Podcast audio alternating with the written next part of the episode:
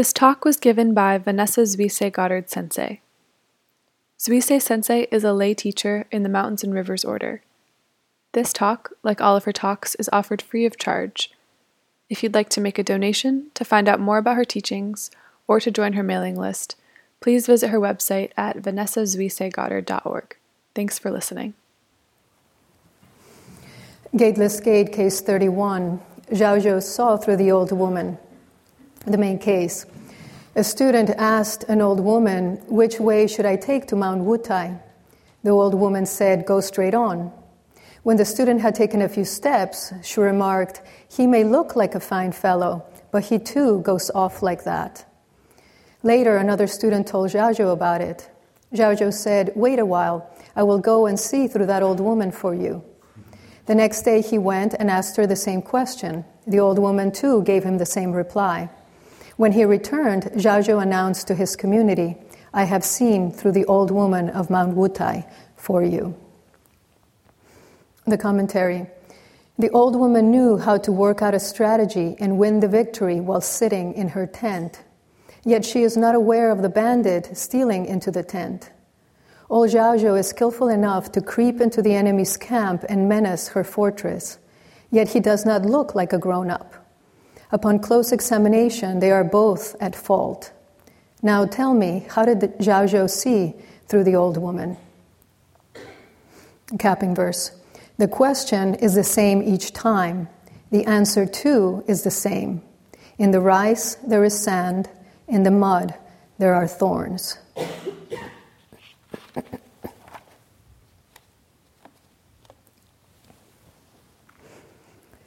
This weekend, we did a retreat on the eight uh, conditions of wisdom, a teaching that the Buddha gave to his monks in a sutra called the Prajna Sutra. And in many ways, these uh, eight conditions parallel the Eightfold Path and the six paramitas. And I won't go into, into them, but I, I wanted to uh, bring up a little bit again the first two, which are studying with a teacher and asking questions. And this second one, asking, is of course central to any spiritual path. The ability to ask, the ability to wonder, to look beyond what is currently visible. And this is what really propels a person toward a spiritual path, a spiritual search. And the fact is, it doesn't necessarily manifest itself as a question through the many years that I sat on the, on the Guardian Council, you know, I spoke with people who wanted to either come into residency or to become students and whose impetus to enter into practice was not formulated as a question. Maybe it was a kind of, of unease, uh, acknowledged, even though not fully identified. You know, a sense of things not being quite right and the need to figure out why. Others just slide very smoothly into practice. You know, someone gives them an introductory retreat as a gift. And it's not that they themselves have necessarily a, burning life question, but they come, they enjoy it, and they start sitting. Maybe they read a little bit about Zen about Buddhism, and it, and it resonates. And so they continue sitting, and after a while they think, well, this is good, but now how do I go deeper? And maybe they do sesshin and it's painful, but they also, something tells them they want to do more. And this was very much the case for me, my first, though I did have questions, but in my first sesshin, I did a, a weekend sesshin, July of 1995. And it must have been 100 degrees in here, which I loved. And and I remember sitting in line to, I can't remember if it was Dokusan or if it was at the time interview with Shugen. With Shugen. Um, and I, am sitting there in, in a pool of sweat and in excruciating pain. You know, I was running a bit at the time and I was just, I was not very flexible. I certainly wasn't used to sitting for a full day. And so it's an excruciating pain and thinking, this is, this is torture. And my next, my very next thought was, when can I do the next one? And, and that, uh, um, both, both were completely true in, in that moment. And it was very much like being carried by a stream, and it's just, it's flowing. And it's working. At a certain point, I, I felt this is, this is working. And so that may be the case for some of us, but I do think that at a certain point the question inevitably appears why am I doing this? Because the stream will only carry us so far. At some point, the current wanes and we have to start paddling. At some point, we each have to reckon with our intent, our aspiration, especially, especially in those moments when practice doesn't feel good. It doesn't flow, quite the contrary. It feels hard, or it feels sputtery, or it's just downright dry, or worse, pointless. It feels pointless. And if we're not clear about why we're doing it, we will stop. Which is perfectly fine. No one says we have to do this forever. But if we do want to do it, we're, of course, much more likely to do so if we know why.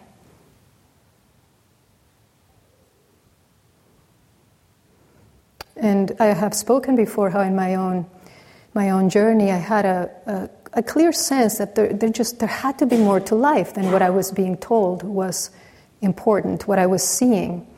And, and I had a sense that I, I wanted to live a life that was uh, about more than just me. And I didn't even know what that meant, but it was a very strong feeling.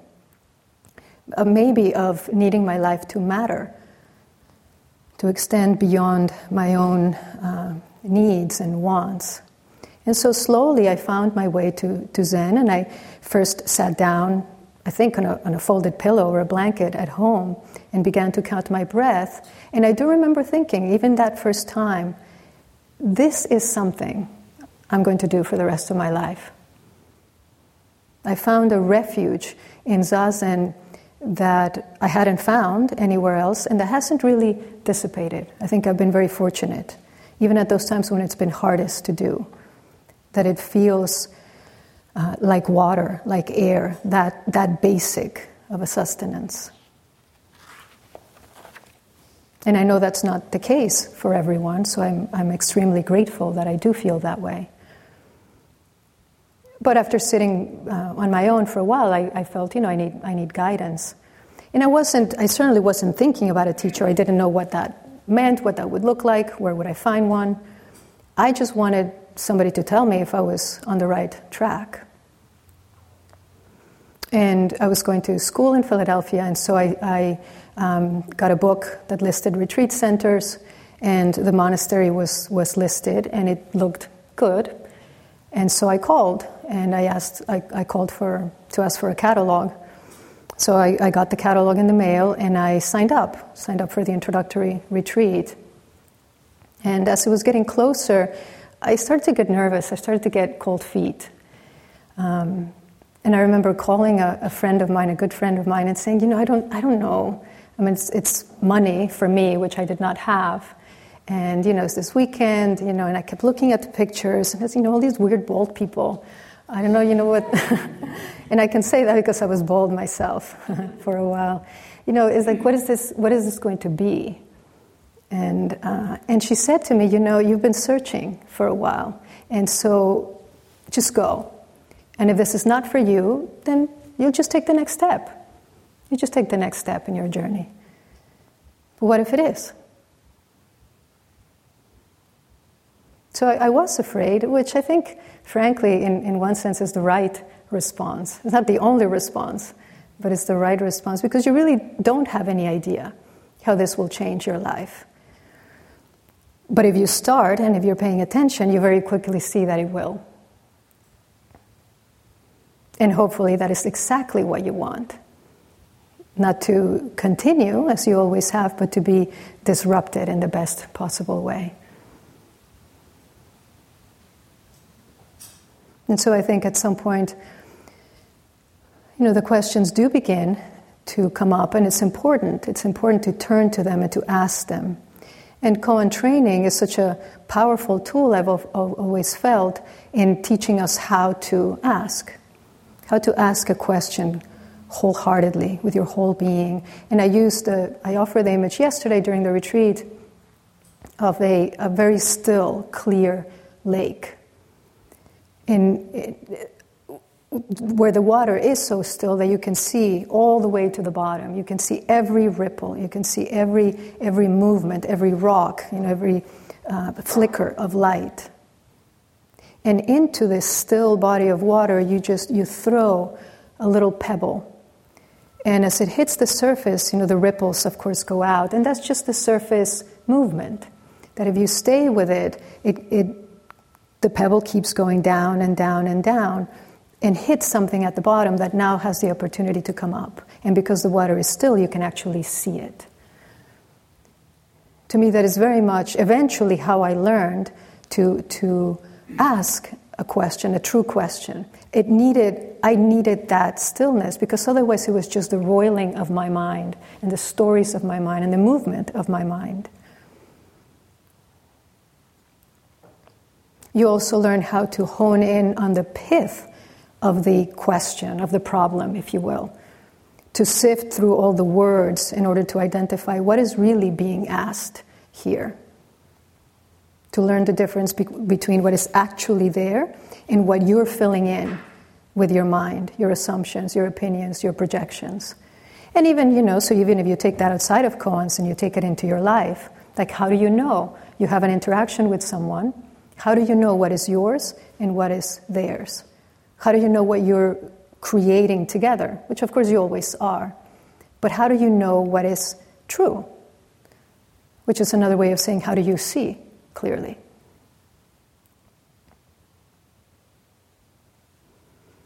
And as Roshi often says, you know, the koan presents exactly what you need to know. It gives you all the information you need in order to see it. But it often seems so bare that we don't trust it. And the same is true of a life koan. The answer is often, very often, right in front of us, but it is so simple and so bare that we distrust it. And so we, we build sandcastles over this smooth pebble, trying to make it more interesting, make it more palatable, more exciting.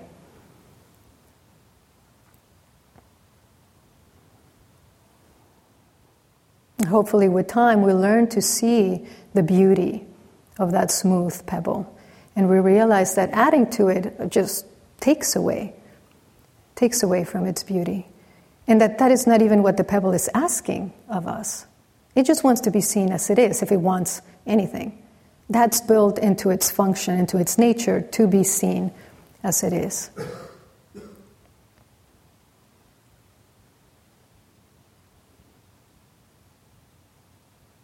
And just to balance things, I think this is also very true of Shikantaza, just sitting. Very much sitting, like at the edge of that lake or in front of a clear, bright mirror.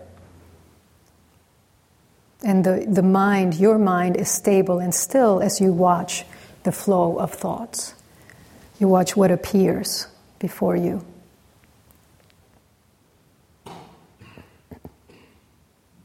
So, in this koan, a student is traveling to Mount Wutai in the northeastern part of China, and this was Mount Wutai was one of the four sacred mountains of China.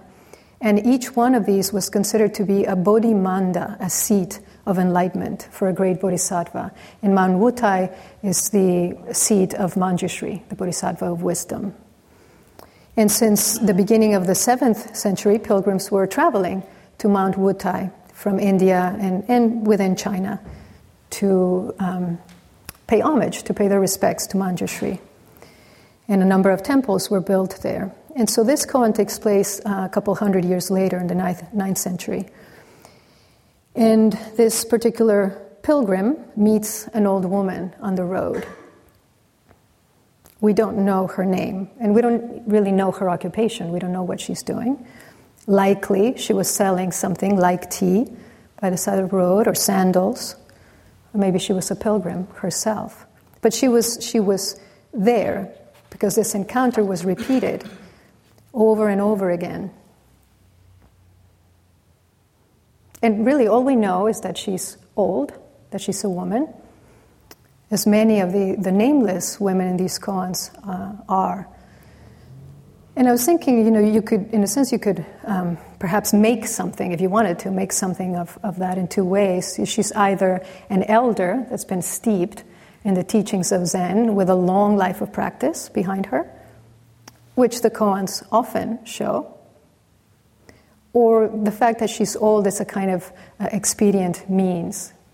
Because the student that, that she's meeting, because those interactions, um, then they don't, they don't, have to grapple, we don't have to worry about their, their desire becoming their attraction to her, or that they wouldn't feel so bad at being beaten by a female peer.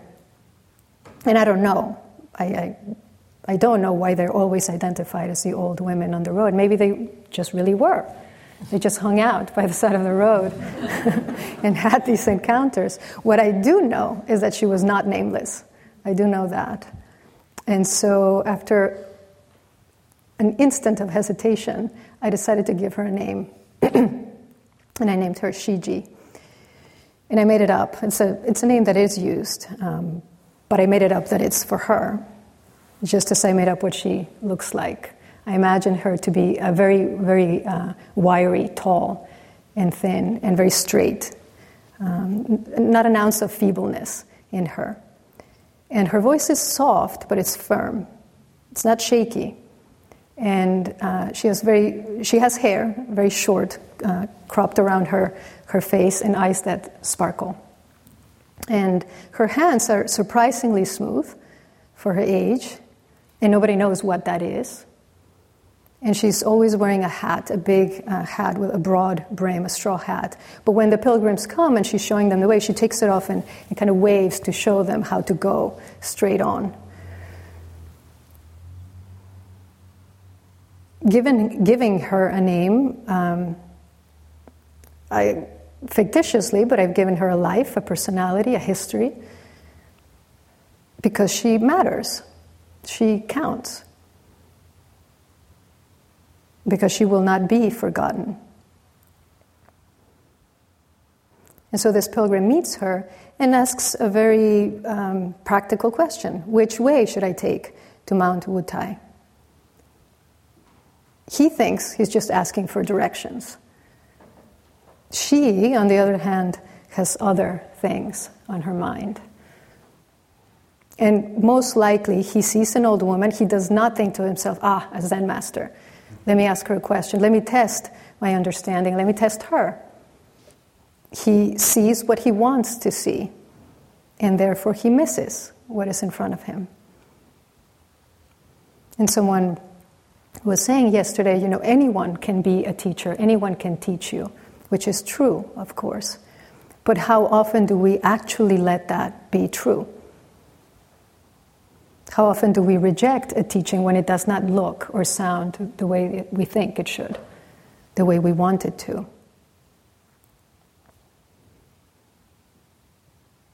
And so she's not thinking about directions. She seizes up the student at a single glance. And she knows what he sees and what he doesn't see because it's written really all over him. He's broadcasting it loud and clear. And so she just responds very directly go straight on. Another translation says, go straight ahead. And he does just that, failing once again to wonder, to ask, to probe deeper. He just walks on ahead, goes on his way. And so she calls after him. He may look like a fine fellow, but he too goes off like that. And the koan doesn't say, but I wonder if any of them, in all the many times that she did this, this if any of them turned back, if any of them wandered, went back to her and said, What do you mean? Who are you? The koan doesn't say. It, it is usually just where, what is the way to Mount Wutai? Go straight ahead. They do. You look like a fine fellow, you too go on like that. Which very much sounds like a dismissal. She disapproves of him. Why? What should he have done to respond to her in a way that she wouldn't disapprove? You're standing there and you ask this question. She responds to you, What would you say? When she said, Go straight on.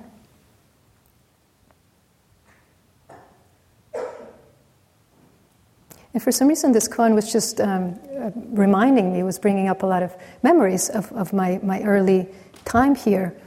And uh, one day I was at the Abbacy.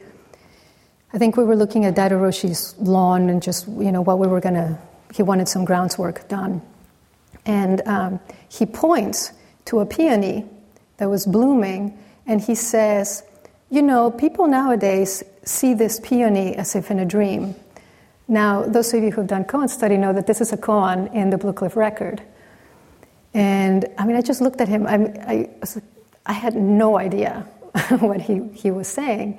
And it clearly, you know, showed in my face because he very quickly changed the subject and started talking about the lawn and, you know, and everything else.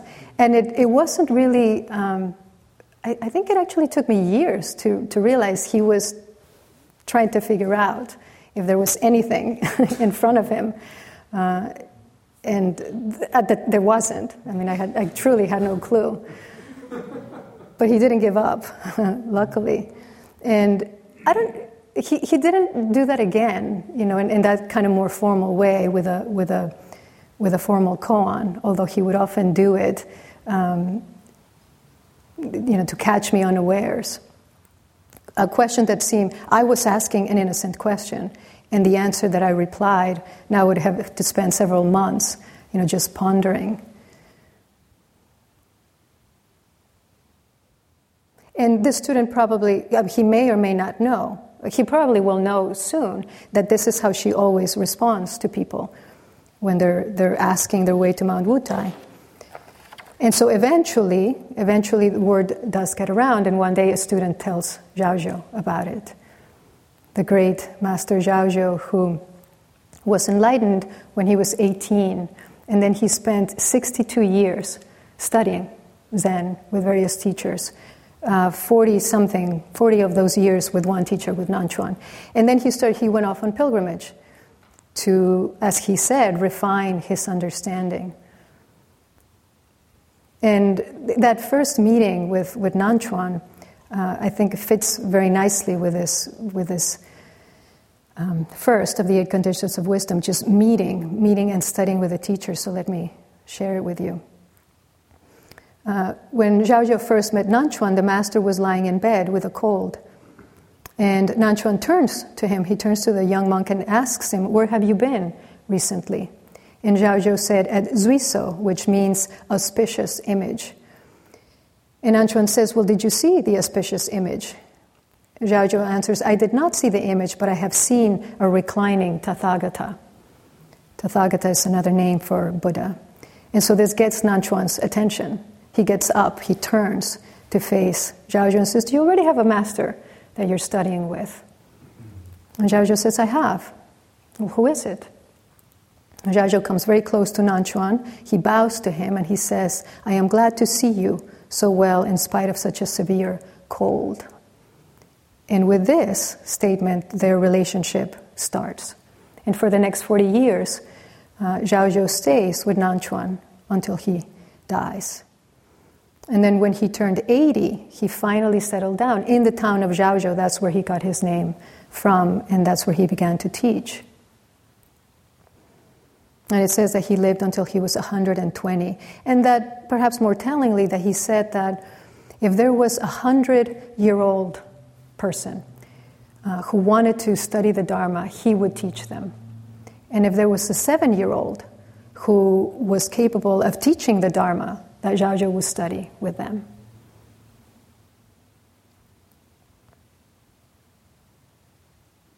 And when this koan takes place, he's already a revered teacher and he's the head of, of Bailin Monastery. And so he hears from this uh, student, and maybe he's heard it from, from others, that what the old woman has been doing. And so he says, Well, let me go check her out.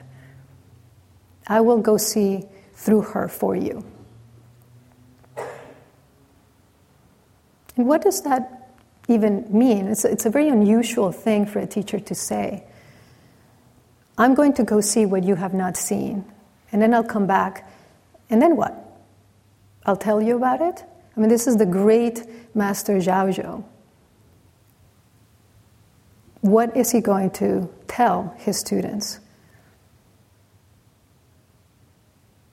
we don't know. Maybe if, if anybody asked to go with him to see how he questioned Shiji. Or maybe somebody did, and we're just not told that in the koan.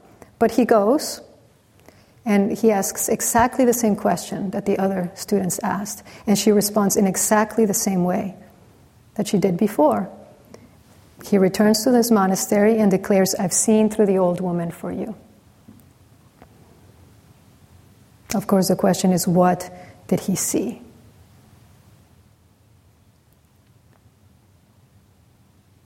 And in, you know, with these, with these koans, you can't, um, you can't work on them at a distance. You know, I've, I've heard that there are groups who uh, do what um, some groups call uh, koan salons, where they will, will take a koan and then in a group, you know, discuss it. And I, and I think, you know, there's, there's, um, there might be value to that, especially historically, uh, to learn, you know, the language of koans, which is very much like learning a, a new language. But you can't, um, you can't really see a koan. You have to be in it. You have to be with Shiji in front of you. You have to be her. You have to be this monk who's, who's in this pilgrimage and maybe he's rushing to get to Mount Wutai and he sees this old woman on the road and asks for directions and she responds the way that she does. And then what do you do as you keep walking towards your pilgrimage? What is going on in your mind? What is going on in your mind if you're one of Zhaozhou's monastics and you're hearing that he's going to go check this old woman out. And you're waiting to hear what happens when he comes back. You know, maybe the, the monks are placing bets. Is she going to defeat him? Is he going to defeat her? I mean, is she, is she for real? Or is she, um, you know, skillful? But that's all. What kind of person is she? Does she just sound like, it, like she knows what's going on? And, and I mean, I would imagine that they would be on the edge of their seats, that they would be anxious, that they would want to be, that they would be eager to know what it is that he sees. But also the fact that, that are they just waiting for him to come and tell me? I mean, how many times I did want my teacher to just, just tell me, just tell me. Why do you have to make it so hard? And he wouldn't, and he wouldn't, and he wouldn't, thankfully. So we can't, uh, we can't look at them, we can't see them from the outside. He does come back and he sees, I've seen through the old woman for you. And again, we don't know if anybody then stepped forward and said, Well, what did you see? What happened? The only information we have is he comes back, he says, I've seen through her for you. What do you do with that? What are you left with?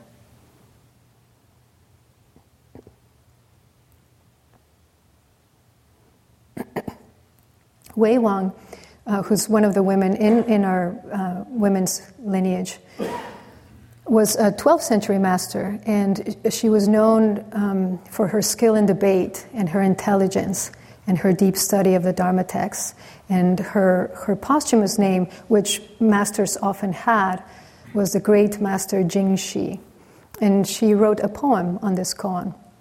It says, Tongue of Zhaozhou, day after day, an old woman Radiance of the urna canopies the earth, investigating and shattering with distinctive brilliance. Going back to that which knows no bounds is to enter calmly a state devoid of insight. And the urna is a curl uh, of hair at the center of the forehead that the Buddha was said to, to have and, and to be, that it was a sign of his enlightenment. And from this spot, uh, a piercing light emanates that drenches the whole universe with its brilliance. And as I was reading this, I was wondering is she speaking of the Buddha himself, or is she speaking of Zhaozhou, or is she speaking of the old woman? And are they, are they really different? Investigating and shattering with distinctive brilliance. But then why does she say that going back to that which knows no bounds, you enter into a state devoid of insight. If insight is what this whole thing is about, that's what we spent the day uh, exploring yesterday. That all of these, these eight conditions are really the soil of wisdom, are for the purpose of cultivating insight, cultivating the ability to see things as they are. Wisdom as, as the ability to see, to understand, to realize. And so, what's the point of entering a state of no insight? What is that good for?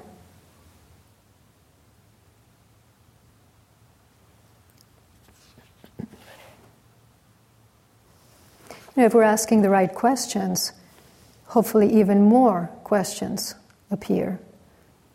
That doesn't mean, you know, we just we walk around befuddled. I think it actually is the opposite. It means we have finally begun to see.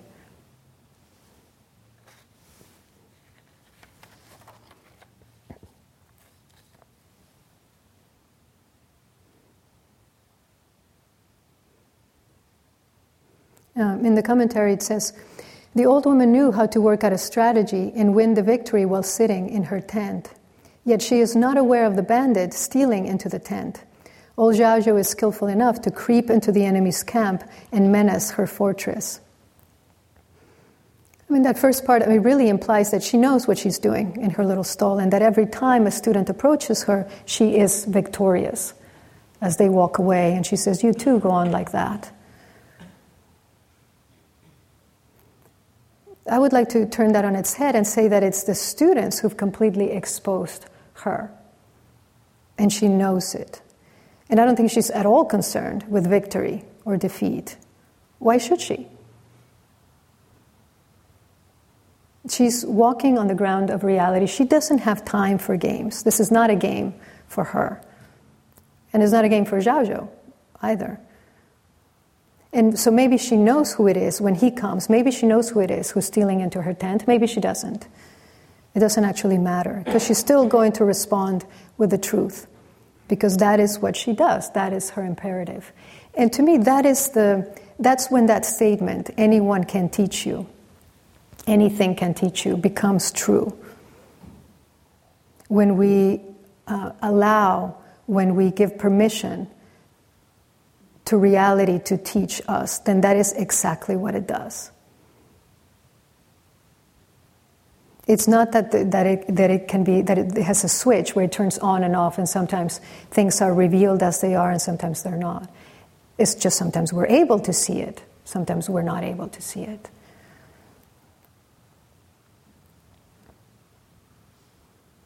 And then woman says, well, they are both at fault. Shiji and Zhaozhou, but what is their fault? And this is a, a phrase that is very often, um, it very often appears in the koans. A teacher pours their guts out, and somebody says, the commentator says, they're at fault. Why? What is the fault?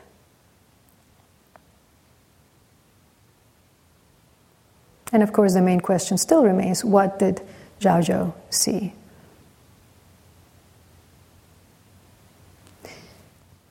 And I think, um, you know, I think when we struggle, I mean, I think of all the years, once again, in my own practice, all the years in which I struggled with practice, that struggled to, to see a koan clearly. I didn't understand that I didn't know this new way of seeing, that that was really what was being asked of me, to learn to see differently. And so all of my frustration at, at, at being, uh, you know, quote unquote, um, disapproved of, it had nothing to do with anything. It had nothing to do with that, approval or disapproval. I just didn't know how to see in that way yet. And that is why it takes time, and that is why you know, there's so many. There's so many koans, because you see it, and then you get it very briefly, and then you forget, and then you have to see it again, and then you have to see it again, and then you have to see it again. Until hopefully at some point you don't forget.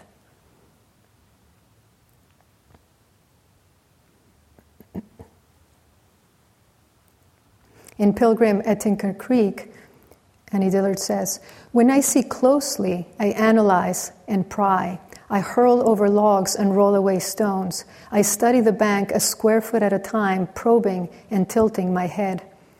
Some days when a mist covers the mountains, when the muskrats won't show and the microscope's mirror shatters, I want to climb up the bank, blank blue dome as someone would storm the inside of a circus tent, wildly, dangling, and with a steel knife claw a rent in the top, peep, and if I must, fall. She has such a, an incredible way with words. We have to be willing to take a risk in order to see clearly.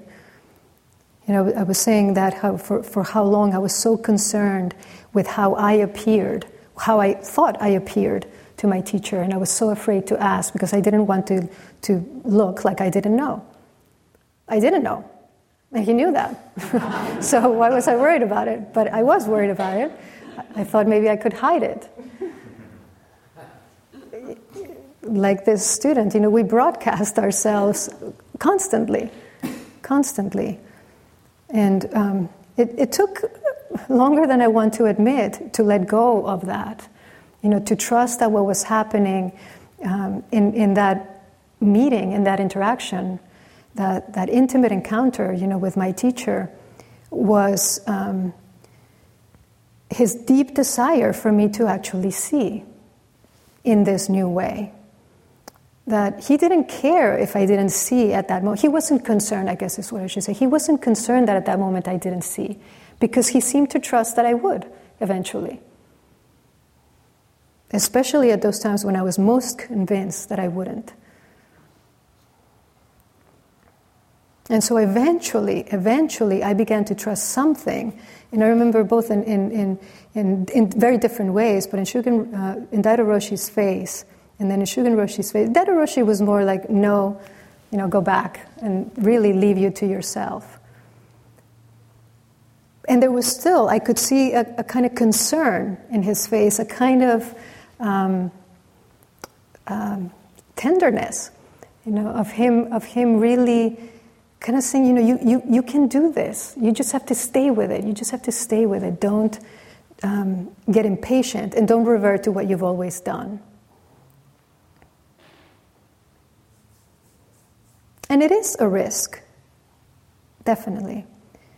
You know, to, to be willing to rip open that cocoon that has kept us safe, but also has kept us bound for so long. And if we fall, we fall we fall. But better to stand still, better to fall than to stand still with weeds, you know, growing around your feet and vines uh, climbing up your legs and your torso. So there, it is a risk. It is a perilous journey in many ways, no question about it. Because every time we ask, we do expose ourselves. But as I said, you know, even before we ask, even if we don't ask, we've exposed ourselves. So we might as well take a risk be wild and, and daring and see what comes of it, what's on the other side of that tent. And Dillard also said, I cannot cause light. The most I can do is try to put myself in the path of its beam. But since that beam reaches everywhere, that shouldn't be too hard. And still, we have to know that that's where we're resting in the midst of all of that light.